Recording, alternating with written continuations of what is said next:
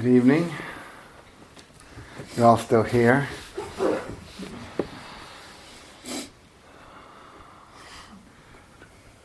First day is tough. I always find I feel very tired. And um, congratulations, you made it through day one.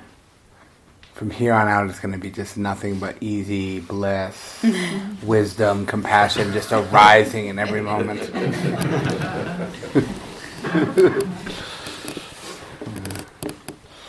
So tonight's talk is called um, Awakening into Right View. Um, so we could say, I think it's fairly safe to say that the goal of the practice, the goal of, of the Dharma, is to uh, cultivate the Eightfold Path. That was the Buddha's prescription, was to um, actually live a life that is rooted in mental training, which is what we've been doing all day, developing and cultivating the mind and heart, which is what you've been doing all day. Also developing and cultivating a behavior system that is uh, non-violent and benevolent and non-harming, and um, how we live our lives and how we live in the world, so important. And also having some realistic framework for what we can expect to get out of this life. Being aware of the limitations of the human experience. How are we limited? And we're limited in quite a lot of ways. And we have to come to terms with the ways in which we're limited. And we also want to be aware of and optimistic about the possibilities. How good can we actually be? How can we do better? How can we cultivate a whole lifestyle, really, that that leans in these three directions? And that, that's a lot. That's a lot of work to do that. I think that when we look at the other side of that, we look at suffering, which is what the Buddha identified as sort of being our primary concern. Our ultimate concern as human beings is that we seem to suffer in, th- in ways that really are quite unnecessary, as I'm sure you've seen, not just today, but probably in the last however many years you've been on this planet. And that, that that's a really um, sticky issue to sort out. Why do I suffer about things that sometimes I don't even necessarily care about? Very unnecessary ways. And the Buddha being very clear that there is uh, there's a way out of that. There's a there's a path. The word path sometimes is, is problematic for me because it's not like just you see the path and you just walk down it and then you're done. It's not like that. It's definitely not the yellow brick road. It's more like mosquitoes and snakes and bamboo and swamp, and it's not a very, I don't know about you, but I have not found the path to be that well lit. You know? So I think it's more of a lifestyle and a process and an undertaking. This is what Bhikkhu Bodhi says about this. One of my favorite things to read. This comes from Bhikkhu Bodhi's book on the Eightfold Path, and this is the beginning. The first thing he has to say, and the subtitle is The Way to End Suffering. The search for a spiritual path is born out of suffering. It does not start with lights and ecstasy, but with hard tacks of pain, disappointment, and confusion. However, for suffering to give birth to a genuine spiritual search, it must amount to more than something passively received from without. It has to trigger an inner realization, a perception which pierces through the facile complacency of our usual encounter with the world, to glimpse the insecurity perpetually gaping underfoot. When this insight dawns, even if only momentarily, it can precipitate a profound personal crisis. It overturns accustomed goals and values, mocks our routine preoccupations, and leaves old enjoyments stubbornly unsatisfying. At first, such changes are generally not welcome. We try to deny our vision, to smother our doubts. We struggle to drive away the discontent with new pursuits. but the flame of inquiry, once lit, continues to burn. And if we do not let ourselves be swept away by superficial readjustments or slouch back into a patched-up version of our natural optimism, eventually the original glimmering of insight will again flare up, again confronts us with our essential plight. It is precisely at that point, with all escape routes blocked, that we are ready to seek a way to bring our disquietude to an end. No longer can we continue to drift complacently through life, driven blindly by our hunger for sense pleasures and the pressures of prevailing social norms. A deeper reality beckons us. We have heard the call of a more stable, more authentic happiness. And until we arrive at our destination, we cannot rest content. And it is just then that we find ourselves. I, I love to read that because it's so disappointing and inspiring at the same time.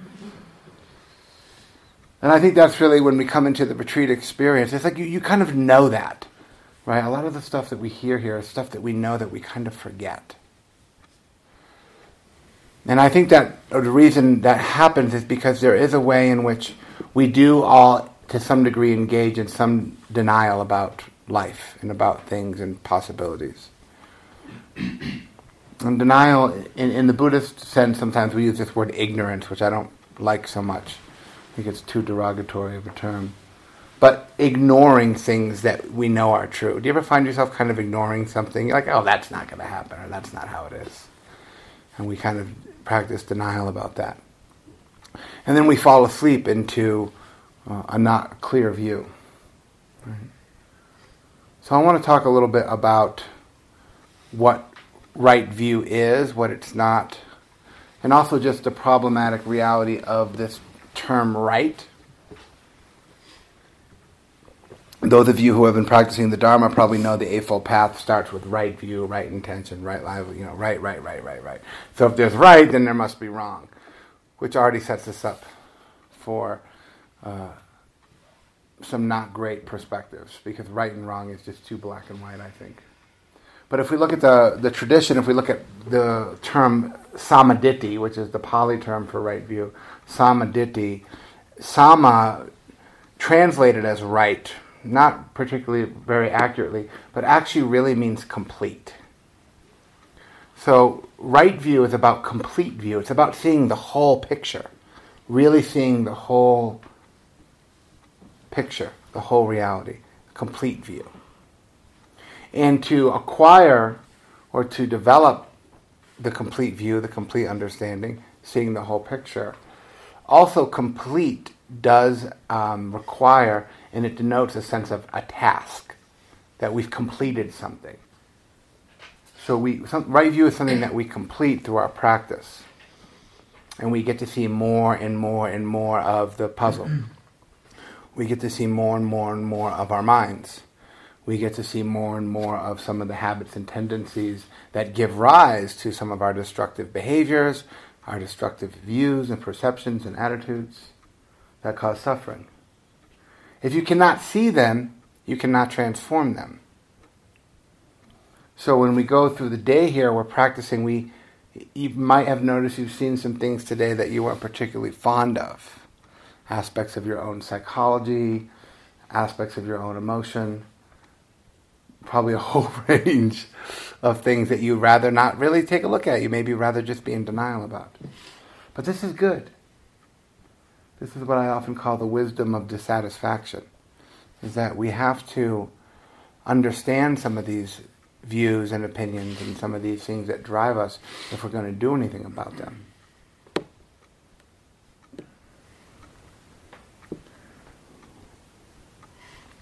So in a very basic sense, some of the big views that we struggle with, so we could say a view, an opinion, an attitude, the way that we see things.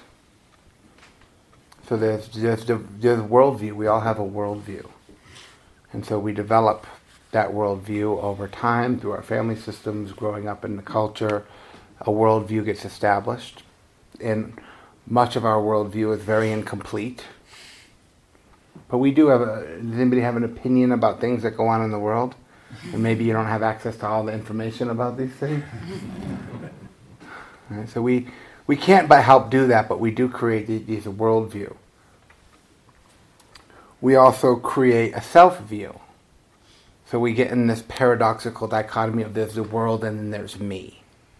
And how can I fit into this world in a way that feels appropriate or good? Or maybe I feel like I don't actually fit into this world. Maybe that's my problem. The world doesn't want me. The world is against me. The world doesn't understand me. And in our culture, we get very much caught up in this self, other, the world, and me. But when you look at the construction of these types of views from the early Buddhist tradition, if we could rewind back three thousand years at the time of the Buddha, this was not the way they thought about things. They didn't think of the world as being something out there and me being an individual who's in this world. They didn't really hold that view. They were much more interested in actually the world is constructed in the mind and body. So actually you make the world, which is kind of a, makes the brain stretch a little bit. Actually, from a Buddhist perspective, there's no such thing as the out there. We just arise in every moment of experience, and we project all of these ideas and views and opinions onto the this object of the world, and we think the world is like this, and I'm like this. And so when we practice, when we come here, we are really actually removed ourselves from the world in a conventional sense. And you're in the kind of mental training camp. And, you know, so you're probably getting a lot of, have you noticed a lot of you today? Have you shown up today and had some views and opinions about some things? So you don't have, you've lost the distraction and the comfort and the denial and all of the things the world provides you, so you don't have to deal with much of the things you've probably seen today. And then so then we have when we have when we when we practice mindfulness and we practice insight and vipassana and we practice dharma, what we're actually watching and seeing is these constructs being in every moment experience. This moment's like this, this moment's like this, this moment's like this. I'm like this right now. How many versions of you have you seen today? Right? Which one of them was you? How many of you were grateful to not be in the world today? How many of you were craving for the world today? Right? So in every moment we, we're, we're, we're seeing these constructs arise and pass, arise and pass, arise and pass. But we're not re- really aware most of the time that that's just what they are actually. They're moment-to-moment constructs of experience. But we get caught in them, we cling to them, we think it's like this. And we have three massive, very massive and enormous misperceptions that are insanely hard to break. Sometimes known as the three characteristics. And we take what is impermanent to be permanent. Right? We, we take what is ever-changing, not fixed, unreliable as being fixed, permanent, reliable. How many of you had the thought today, like, no, this is this is me, this is the real me, this is this is how I am, this is how it is. It's like this, it's always like this, it's always been like this, it's always going to be like this. Right? So we, we take the impermanent to be permanent. We, we, we, we, we project that idea onto objects and experience. It's like this.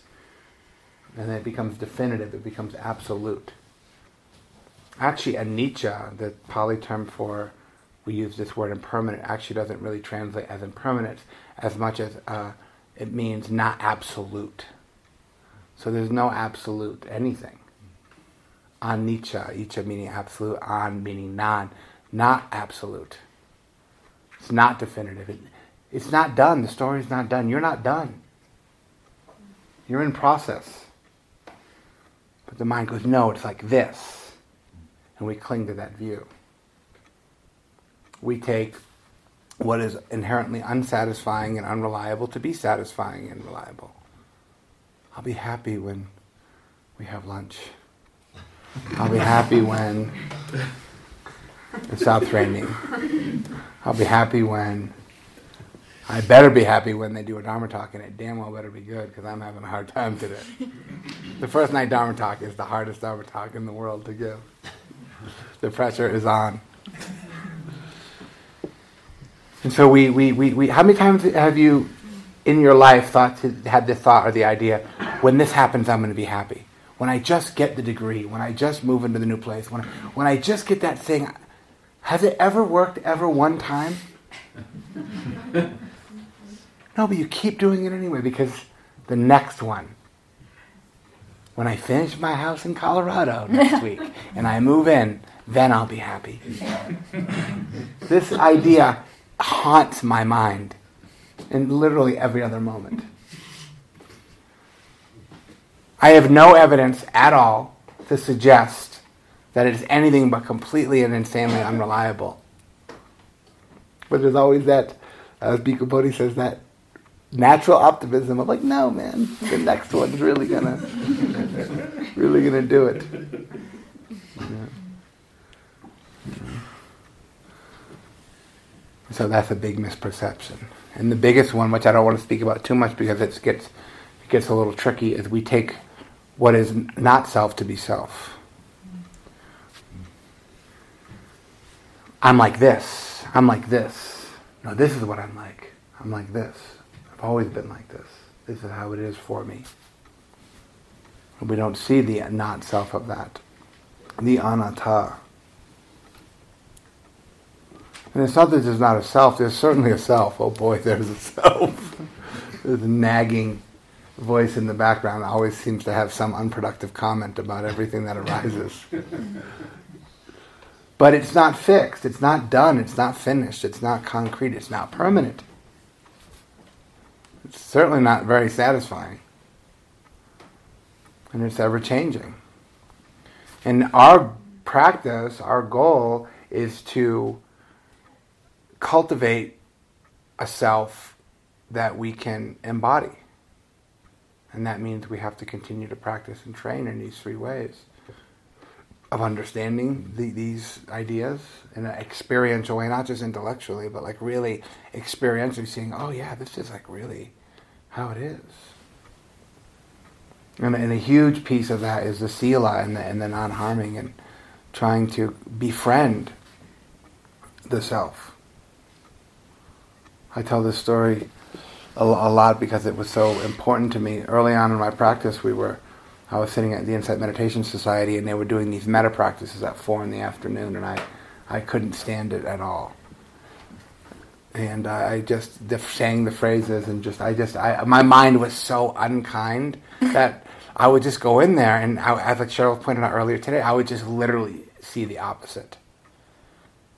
They would say, "May I be happy?" and I'd go, "May I be happy?" and my, myself would say, "I'm not happy." And I would say, "May I be at ease?" And my mind would go, "I'm not at ease." Do you want to know why? Do you want to know why I'm not happy and at ease? I'll tell you. Because of you and all your bad choices and just like the onslaught. Do you even like me? I mean, clearly you don't, because if we look at the evidence of what you've been doing and how I feel, and I would just sit there and I just get blown out sideways. And I just go drink Earl Grey with lots of honey and sit outside. just, like, just squeezing the little bear, just trying to squeeze as much pleasantness out of that little honey bear as I could. And then you do cross the line with just too much honey, then it gets bitter. And you dump it out frantically. Start over. And I went into the interview and I, and I was ready to go. And I said, you know, this meta thing and all this stuff you guys are talking about, I just, I, I'm not feeling it. And uh, my teacher looked at me, I think it was Stephen Smith who said it. He said, "Is your mind a friendly companion?" I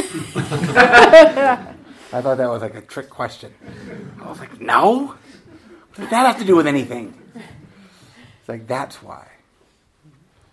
And that's how we want to try to work with the mind and body, is trying to have that friendly relationship, cooperative. Uh, as Sayadaw Al-Tejaniya says, you know, the mind doesn't belong to you, but you're responsible for it. So it's not, our minds are not a reflection of our value or our self-worth as people, But we do have to, in the meantime, we have to work with it. We have to come face to face with it and try to make friends with what seems oftentimes a very unfriendly aspect of our psyche.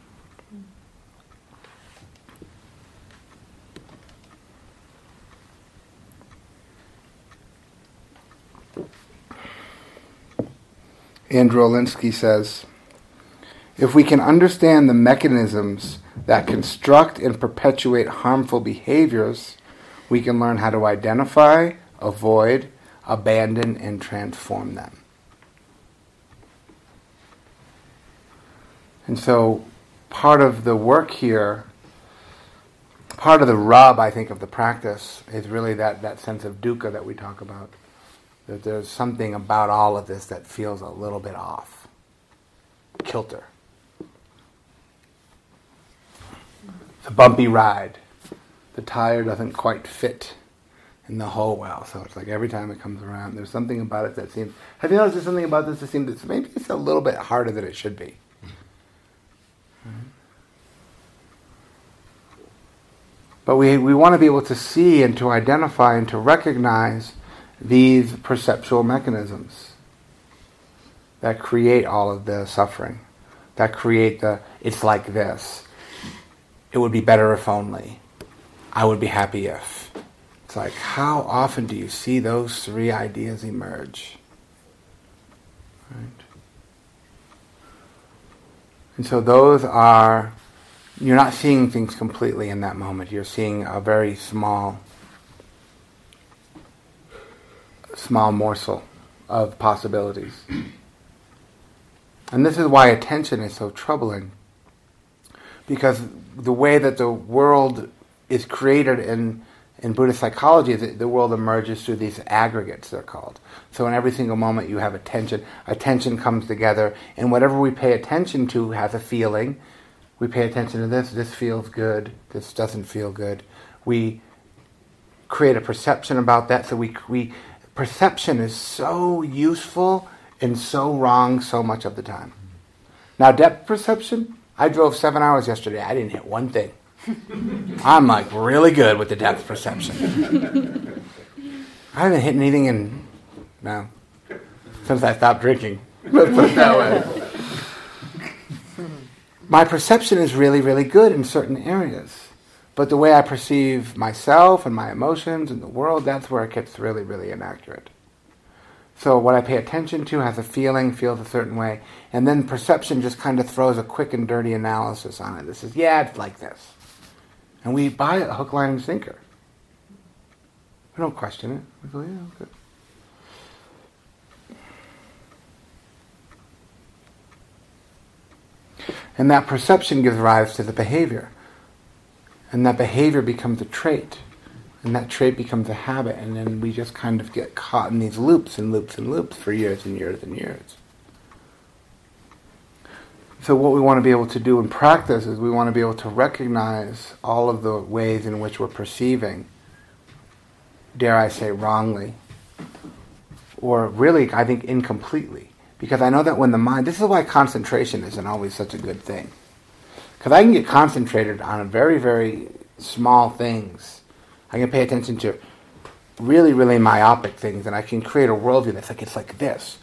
Like, because my knee hurts and I'm a little bit tired, like, that's it. That's the world. The world is bad, and my knee hurts, and my knee always hurts, and it's just like we create, everything becomes that moment, because that's all we know in that moment.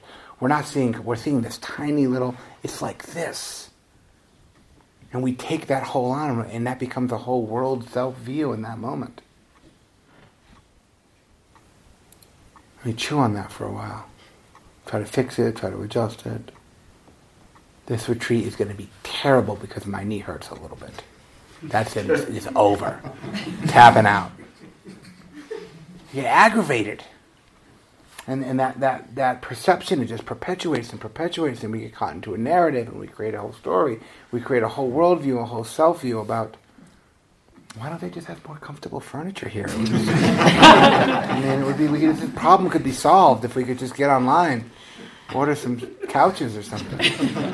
I'd go sit in one of those chairs, but I'd probably feel too guilty about sitting in a comfortable chair. Right? These kinds of things, insanity. But we want to be able to wake up to that. We want to be able to wake up to that. We want to be able to see that.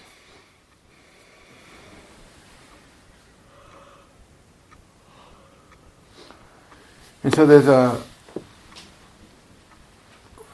there's a perspective that is sort of current in the early Buddhist tradition. There was actually a whole academic book written that said the role of mindfulness. So sati is the Pali term we use for mindfulness. Sati, remember to recognize, remember to recognize. Kind of remember to recognize that you might not be seeing things clearly. Just keep that in mind. Keep that in mind. That actually the whole goal of mindfulness and sati is to reorganize our perception so that we see things more clearly, more accurately, more completely, and also more um, with more empathy, with more kindness, with more concern, with more understanding that. And more of these Brahma-viharas, seeing things with appreciation, seeing things with compassion, seeing things with kindness. That that actually mindfulness is is that's what it, that's what it does. So when we sit here and we practice and we hearken and we see, you're actually you probably don't realize it's happening, but you're actually transforming the way that you perceive the world and yourself in every single moment. Unfortunately, and sorry. The process happens very slow. Very slow. And one of the things that I've been saying on retreats lately, because I think it's so encouraging, that there's a recent book came out called Altered Traits, which has been a, a hard-nosed scientific look at mindfulness practice. And one of the things that came out of the study that they that they recognized that was fairly profound was actually that sitting these these long retreats a couple times a year is so good for your brain. That actually, like, sitting retreats is even actually much more better than, more better, dare I say, than than just even a daily sitting practice at home because because of the clocked hours, the cultivation of awareness. That actually does a lot of, to the prefrontal cortex, it changes the gray matter, and it really, really is just, like, one of the best things you can do neurobiologically is to sit these, these long retreats. That doesn't mean it's going to be pleasant. Um, but again, we find ourselves back to that conditioning that we all have of just wanting things to be immediately gratifying. I want to feel good. Now is the time I want to feel good. You know. And so when we look at mindfulness, sati was the term. There's actually one of the ways that they talk about sati that don't, people don't mention is actually, and Cheryl says this a lot actually, which I appreciate, is actually with sati and mindfulness, there's actually a learning that happens. So part of mindfulness and part of this practice is actually trying to learn something. Right? It's not just being like good at being with the breath or hearing a sound or some of these fundamentals are important. Is that actually what happens as we practice is we start to learn things in a, in a very experiential kind of way. In a way that we can't be talked out of. Like, you know that kind of knowing when you just know in your bones? You know, that that, that, that, that we might call that insight. It's like, I, I just know now. Not because I believe it or I agree with it or it makes sense. Not in an intellectual way. But in a, in a really in my bones kind of way. And what that does is, as and so every moment what we're trying to do is, as perception is in every moment, every moment there's some kind of a perception going on about what's happening. I perceive the sound of a bird. I perceive the in-breath. I perceive a thought. I get lost in the thought. I perceive a story. I perceive a narrative. I'm always the main character in my narrative. I don't know about you. And then that goes on, and it's perceiving and perceiving. And mindfulness, when it when it's there, it's not in every moment. Of course, the goal, one could say, is to be mindful all the time. Good luck with that one. Is now you're recognizing what you're perceiving. There's a knowing that's happening. You're not just buying it hook, line, and sinker anymore. You're perceiving something, and mindfulness is recognizing a perception and says, hey, are you sure about that? You want to encourage that mental state? You want to encourage the negative self-chatter? You want to chuck a little more gasoline onto that fire? Or do you want to do something different? And with mindfulness comes recognition of perception. Also, what comes in that learning process is choice. Not black and white. Black and white's not a, much of a choice. It's kind of life and death. It's too activating. And with choice comes ease. It's like, okay, I guess I'm, I have some options here. There's a lot of different ways I could relate to this experience. I have agency over how I relate to the pain in my knee. How I relate to everything. And then this mindfulness becomes this uh, big arena of possibilities. And it doesn't fall asleep into the like, it's like this, it's like this, it's always going to be like this. It doesn't have that. It has the ability to question that. So mindfulness really gives us the ability to start asking ourselves some maybe difficult questions.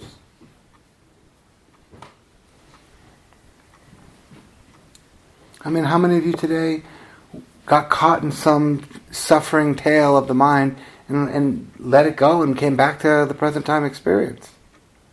How many rabbit holes did you not go down today? I bet you in this room, if we added it up, I bet it's thousands.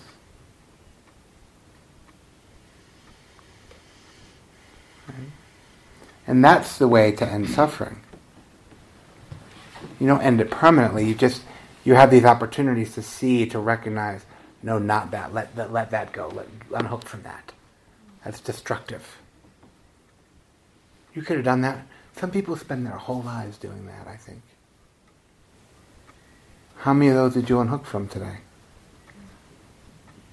Quite a lot, I bet. Don't be passive about that. Don't be dismissive about that. That's massive. That's huge. Sometimes when people who don't practice meditation, which is actually, I, I live out in rural Colorado now, so I, and I've been building a house, so I've been dealing with a lot of like Colorado builder types who are not dharmically informed. So some of the conversations get kind of interesting. But sometimes I'll get frustrated when people get...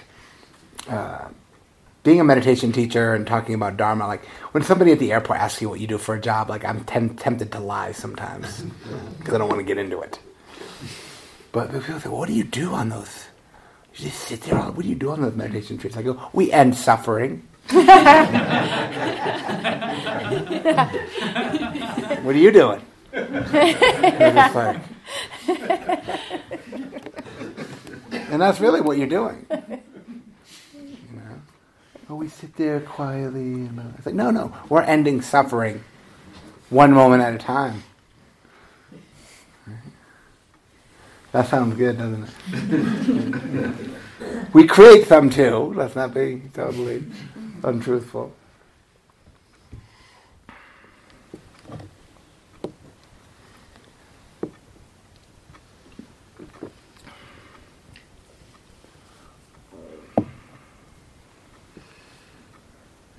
And, you know, I think that we have to have a tremendous amount of maybe respect or optimism just about that idea right there. Just knowing that you, that that's a possibility. Having had some experiences of having tasted that kind of freedom. To me, that is really the seed of right view. Of complete view, of understanding really the possibilities of what this mind can do for good, bad, and otherwise. And that you have this uh, intervention available to you. And actually, to some degree, that's really what you're cultivating here, is this moment of some sort of intervention where you're just like, no.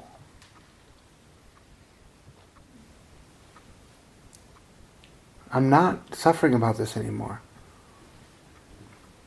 I'm turning my attention away from that.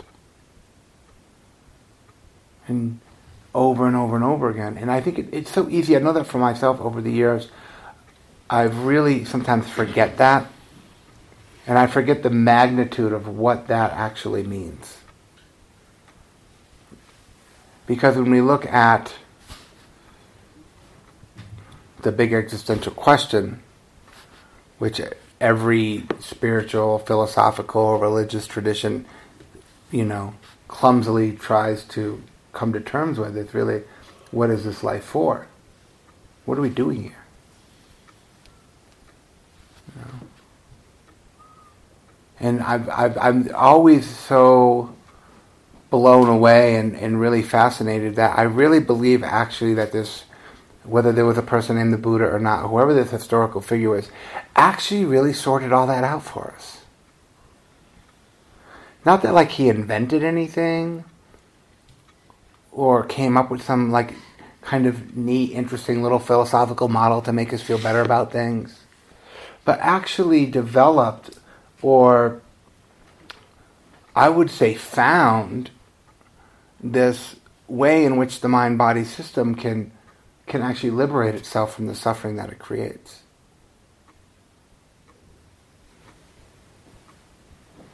In, in, in, in a way that's so pragmatic that you can actually, whether you've been sitting these retreats for a long time, if this is your first retreat, it's like, hey, on, on day one, you've probably seen that.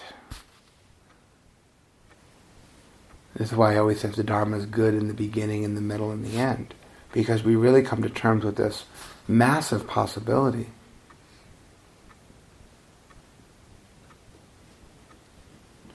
You know, and, and I think that the Buddhist endeavor is, is not about suffering, actually. It's about it's about happiness and contentment and equanimity. It's about it's about making making this thing work for you. But we have to understand all the ways and become able to identify the mechanisms that get in the way of that. Shantideva has this lovely quote, uh, I don't know if it's a lovely quote, it's definitely a true quote, I think, about pointing out that as human beings, that in our pursuit for happiness, we actually destroy it. Because us growing up in the culture that we did, we're so conditioned, and our perspective and our view is so set, and there's me and then there's the world. Happiness is out there, and I actually have to get it. And that's that sort of hedonic treadmill, you know, this term, the hedonic treadmill, that we just spend, many people spend their whole lives trying to get it, trying to get it, trying to get it, trying to get it.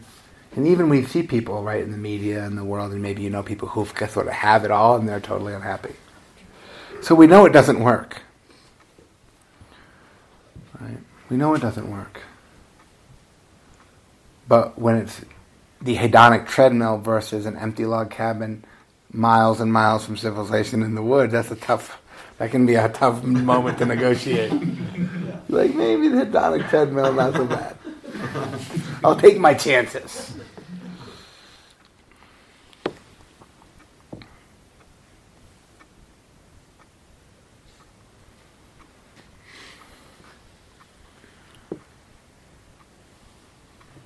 I also like to think of the of this historic Buddha person, Siddhartha Gautama, as being somebody who was probably deeply unsatisfied and unhappy and confused and frustrated about his conditions.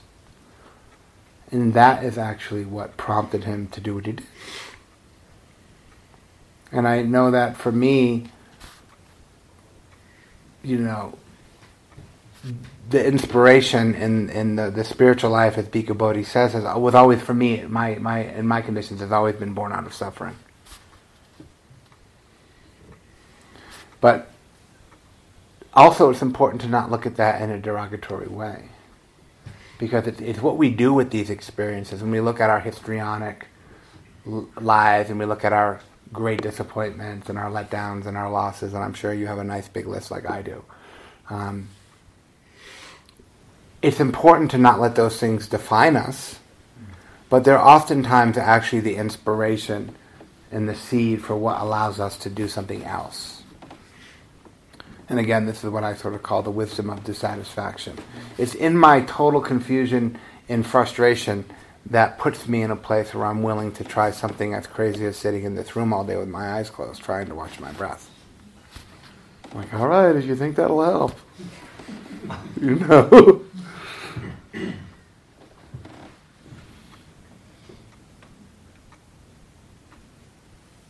And then seeing that, okay, there is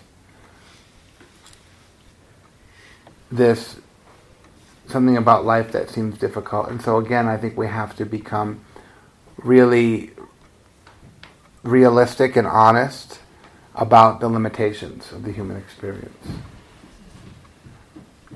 And I think that we see a lot of that here. And I know that for me, one of the big and obvious limitations is just trying to get the mind, heart, body to cooperate with itself, because again, the, the mind, my mind can imagine all kinds of wonderful and horrible things, but my body is actually really kind of trapped in the present moment all the time, and and my body has pain, and my body has hunger, and my body has all kinds of um, experiences that the mind doesn't like so much. And when the mind and body start to fight, that's when really we start to become reactive, and we become upset, and we suffer, and then the emotions get involved. And sometimes I feel like my emotions is sort of like trying to be the referee between the boxing match between my mind and body. Right? Because the emotion's like, come on guys, you're killing me over here.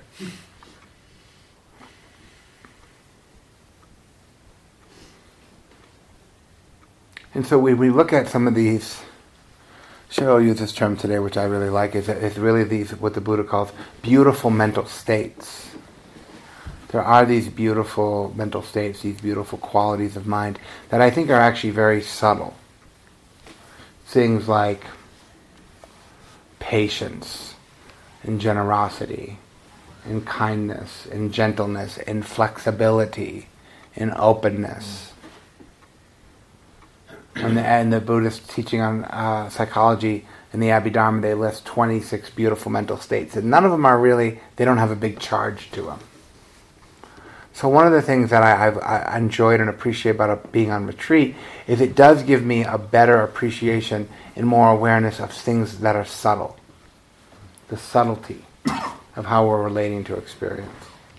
Like during the practice that Cheryl did earlier, the...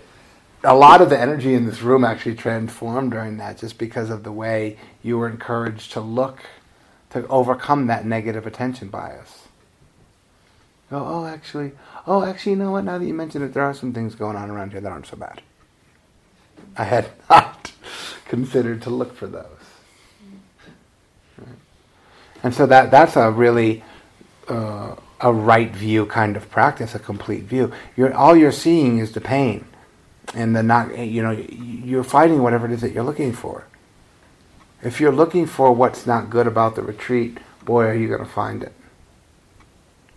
If that's what the mind is seeking for, if that's the object it's looking for, and the object it's going to pay attention to, that's not a great meditative object. Let's look for what's wrong and focus on that.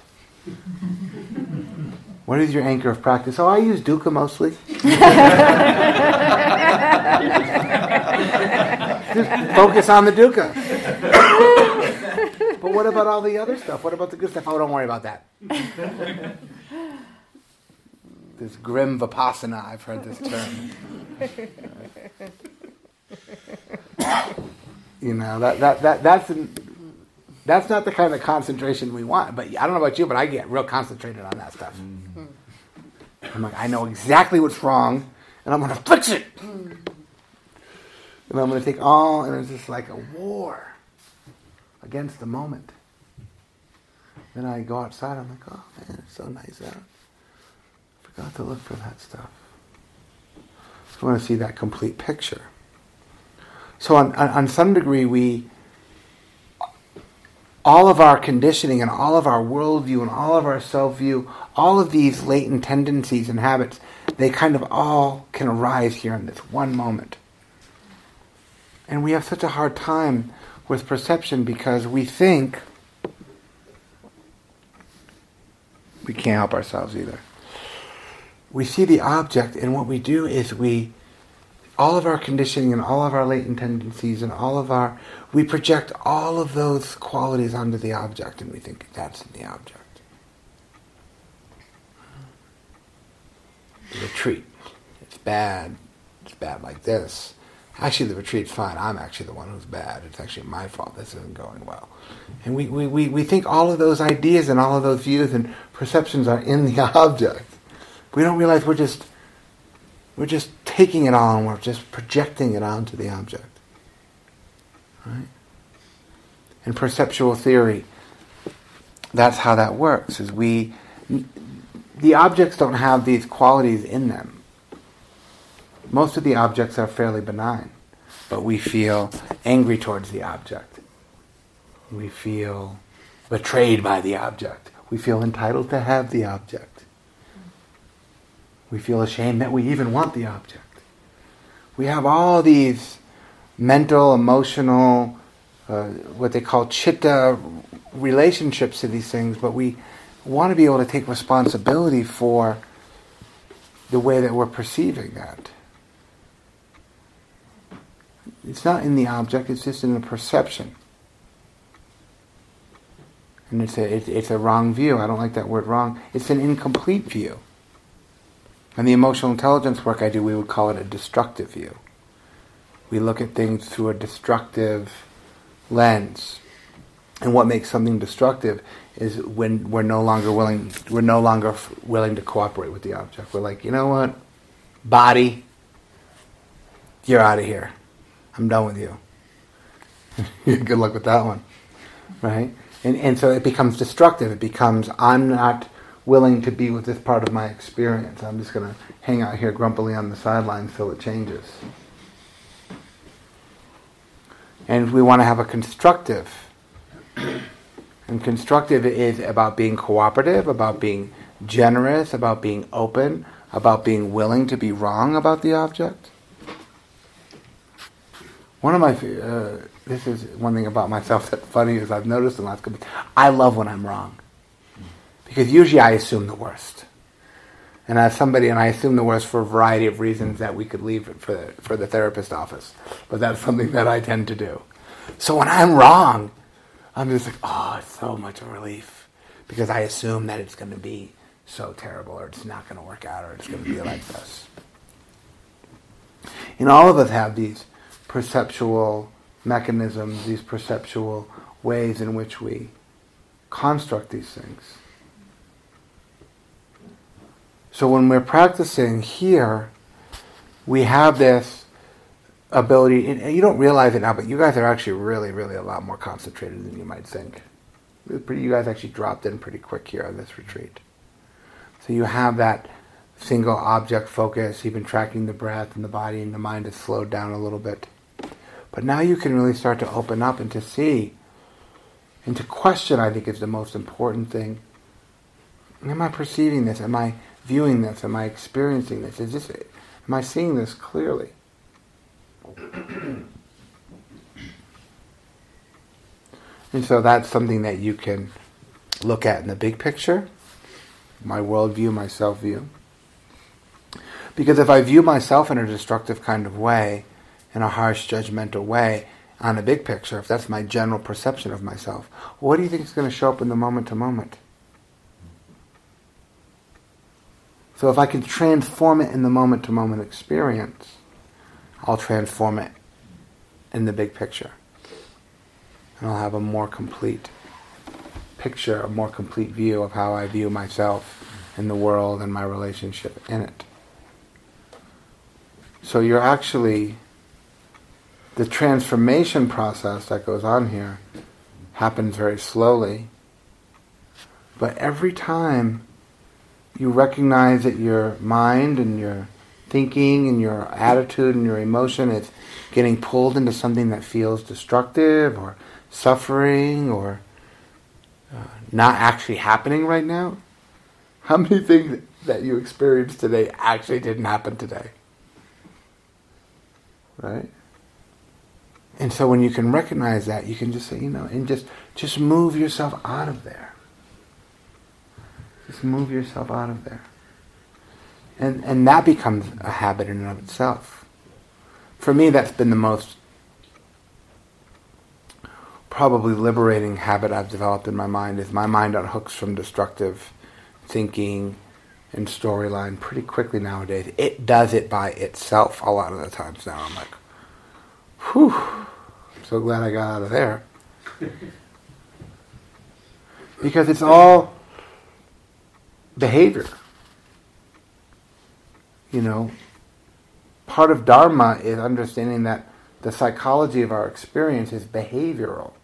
So I recognize the way I'm perceiving this experience. I recognize this is destructive, this is unhelpful, this is suffering.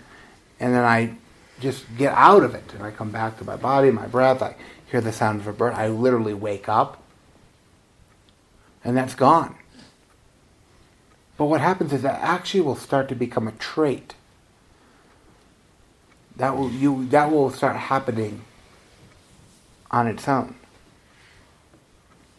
And just like the metta, that will start happening on its own. And some of you already know this. Some of you have seen this.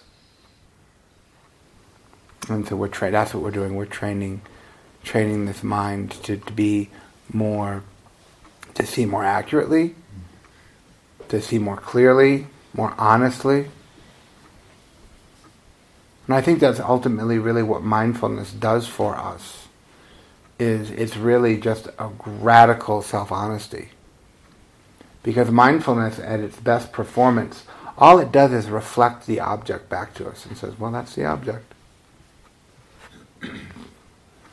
And then that attitude, the way we relate to this, is what do you want to do with this object? Do you want to get angry at this object? Do you want to hate this object? Do you want to cling to this object? What do you want to do? What do you want to do here? Do you want to be driven by your habitual habits and tendencies? Or do you want to do something different? And the good news is you have you, you have opportunities in every moment to transform the way that the mind behaves. This is one of the things I, I am very... Not that I need science to convince me of any of this stuff, but I always find it... I always find I get happy when science goes, yeah, the Buddha was right about that too, actually. And that's this, this neuroplasticity that we talk about, or we hear about in mindfulness practice. Is you're not... Your mind is not like this horrible contraption that you're like stuck with. That's how I oftentimes view my mind. I'm like, I'm, I'm like, my mind is just like... Where's the manufacturer's warranty on this thing? Because this thing is not working right. But that's not how it is. It's plastic, meaning that it can it can be changed. You're not stuck with it. And as the Buddha says, in a very clear analogy, is that you know a tree that grows in a field that leans to the west will eventually fall to the west. And the tree that leans to the east will fall to the east. And we will head in whatever direction we're leaning. So if we're leaning towards clinging and grasping and I'm a bad person and I'm not very good at this, then that's where we're going to go. But if we lean a different direction, and this is really the way the Eightfold Path works, is that if we if we have right view, at least if we kind of get some of this stuff, and I know that you do, the view, when the view is complete and accurate, it makes it a lot easier for the intention and the communication and the action and the livelihood and our whole lives start to go in this other way. And then we'll actually, ultimately, we'll fall in that direction because we lean in that direction. And the reason why I think right view can be so comforting, dare I use that word, or I have found it to be very comforting, is because at least if I know the direction I'm heading in, I know I'll get where I need to go. I don't have to worry about the doubt and the fear and the confusion, because just that ability to see clearly and to understand this these ideas means that we're like, we, we know where we're going. Now, you're going to probably get off lots of exits along the way and make some bad choices and so on. That's fine. Because if we don't have any idea where we're going, we're certainly not going to get there. But when we have this idea or this view, this practice, we know the limitations, we know the possibilities. All we have to do is the practice. All we have to do is just practice. And it will do what it does. The Dharma is very strange like that. I almost feel suspicious of myself to say it, but um, Joseph Goldstein said to me many years ago, the Dharma takes care of those who take care of the Dharma. And I have no evidence to suggest that that's anything but true. And that that's very uh, comforting to me, actually. And his first teacher, Manindra, used to always say, because all these Westerners would go over to India back in the sixties and they wanted to be enlightened and liberated. They had all these delusional ideas about what the practice was going to do for them. And Manindra would get frustrated. He'd say, if you want to understand your mind, just sit down and observe it. Period. You don't need to read the books. You don't need to know all the lists. You don't. If you really want to understand your mind, sit down and observe it. And everything will be revealed to you. And that's this experiential practice of, of these retreats and this this Dharma is we just there's there's a learning environment that's taking place. You you have no idea some of the things that you're learning right now. I guarantee it. No idea. You'll be somewhere six, eight months from now and something will happen, you'll like you'll just be able to connect the dots back to here. Right? And so I, I don't like to encourage ideas of blind faith because I think it can be problematic, but I think that there's always a little bit of that that's being asked in these kinds of experiences because of the slow grind that the Dharma is, the slow grind of the process. And some of you have done many of these and you know, and you, and you know that. It's like, you know, do you really want to go back to sleep, you know?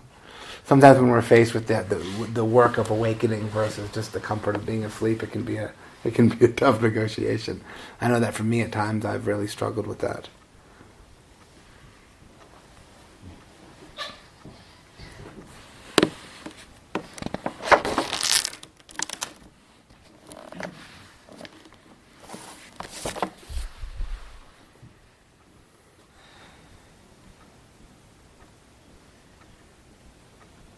So as best you can, however it makes sense to you, to try to trust the process and the practice more than your moment-to-moment perception about how you think it is. And to even perhaps be open to the idea that we're probably not seeing things completely about ninety percent of the time. Right? So when you, when you, when you, when you're sitting here and you're practicing and you notice the mind getting tight, question it. Are you sure it's like this? Don't believe the hype. Because the mind is very seductive that way. So trying to use this idea of, of right view or complete view, not in a in a in a global sense of like, okay, what's the dharmic landscape look like in the big picture, but really trying to use this idea of mindfulness and perception to track and to be aware of and to recognize that you might not be seeing things completely from time to time, and you might not be seeing things with much kindness or friendliness. Right? And so these are the two the two faces, I guess, of right view or complete view. Is A, the accuracy, the honesty about what's happening, and then also the, the attitude, the friendliness. And if you can use some of these ideas in your practice, I hope that it serves you. So that's what I have for you this evening. I really appreciate your attention. And let's just sit for a few minutes.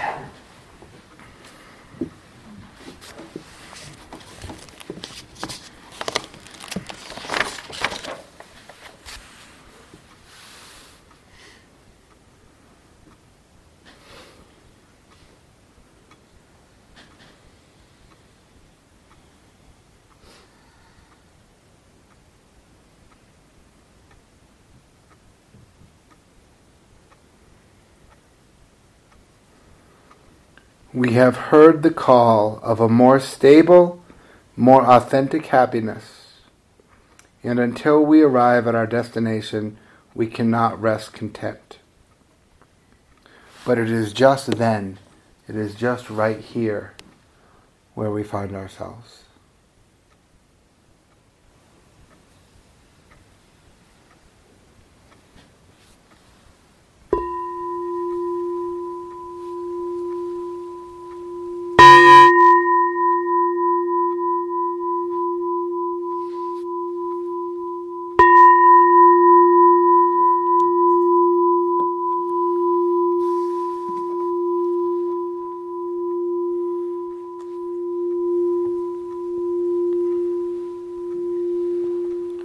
So I believe we have a short walking period, mostly just a break to get some air, use the bathroom, and there's another sit at, I believe, eight forty-five to nine thirty.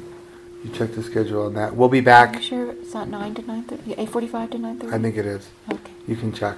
Yeah, we should have one up here. We made it, and we can't remember. Um, and we'll be back for the end of that sit to do some, Cheryl will do some lovely chanting for you. Oh. Just so you know. Okay. um, and also, is there uh, A J here? You have a, a note on the board, so grab that when you get a chance. And um, enjoy the evening air. We'll see you shortly. Oh yeah, you got it. Thank you for listening. To learn how you can support the teachers and Dharma Seed, please visit dharmaseed dot org slash donate.